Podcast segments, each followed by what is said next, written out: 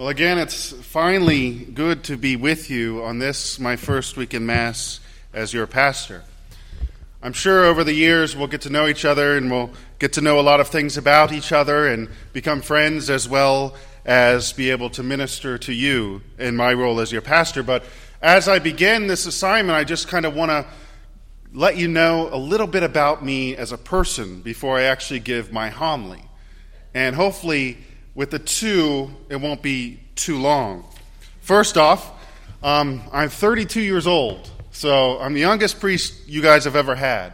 And uh, that's terrifying for both you, I'm sure, and certainly me.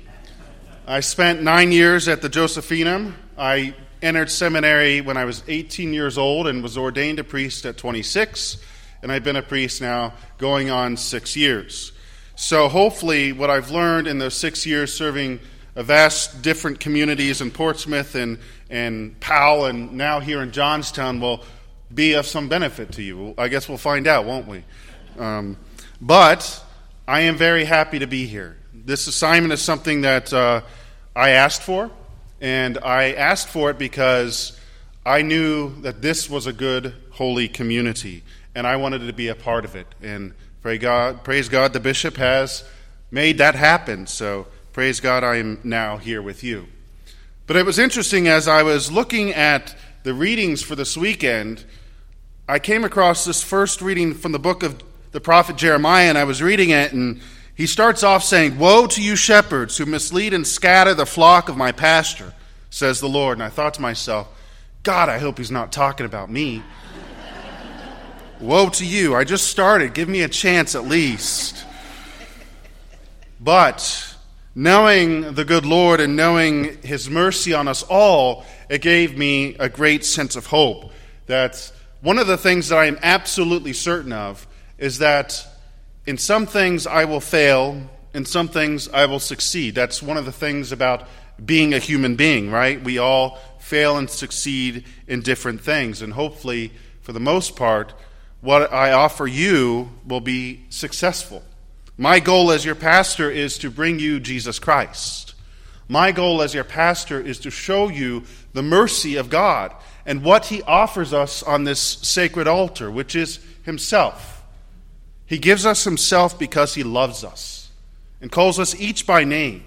As we see in the gospel reading today, the apostles who were sent out last week are now coming back to Jesus to tell him what they had done, how they had responded to his call to go out and baptize, to teach, to preach, and to forgive. And now they must make an account for what they have done. Each of us, in our own ways, will be required to make an account for what we have done or not have done with the gifts that Jesus has given us. And in many ways, that's quite fearful if you think about it. He's calling us to something great, right? And that response needs also to be great. But we are human beings. We fail. We sin. We struggle. We have fear. Oftentimes, we don't have courage. And so, when those times come where Jesus is asking us to preach, to teach, and to respond, we fail. But He knows that. He knows that. That's why He's come to us and offered Himself upon the cross for our salvation. Because He knows that. He knows that, but He knows that with His grace we can be better. And we will be. But as a Christian people, we are called to respond to Him, right? To allow Him first into our hearts that way we can experience His mercy, be strengthened and nourished by Himself in the Eucharist, and go forth from this place to preach His gospel with courage and confidence in the loving Jesus Christ.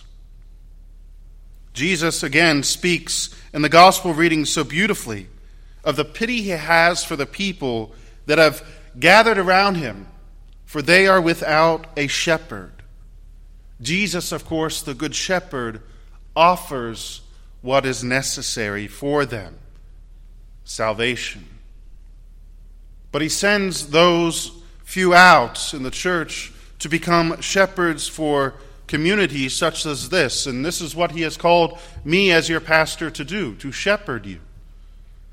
And I plan to do just that with the help of God and with your help as well. Because, again, this is the first time I've done this. This is literally like the fourth day. But I have confidence in the good mercy of God. And I'm certain that you will keep me and hold me accountable to my call as your pastor to teach, to preach, to sacrifice for you. Because that is what God has called me to do. And He has called you to respond, to take what you learn here in His Word, what you experience on this altar, in that confessional, and go out and change the world.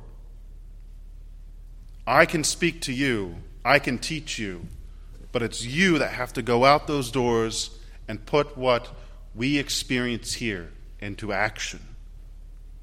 And so I look forward to doing that. My appointment, of course, is for six years, renewable by another six, and I intend to stay for that entirety of 12 years unless the bishop has other plans. So I am with you, and I am yours and you are mine. We are in this together. So let us begin this chapter anew with blessing, with courage, with mercy, and with God's grace and strength. God bless you.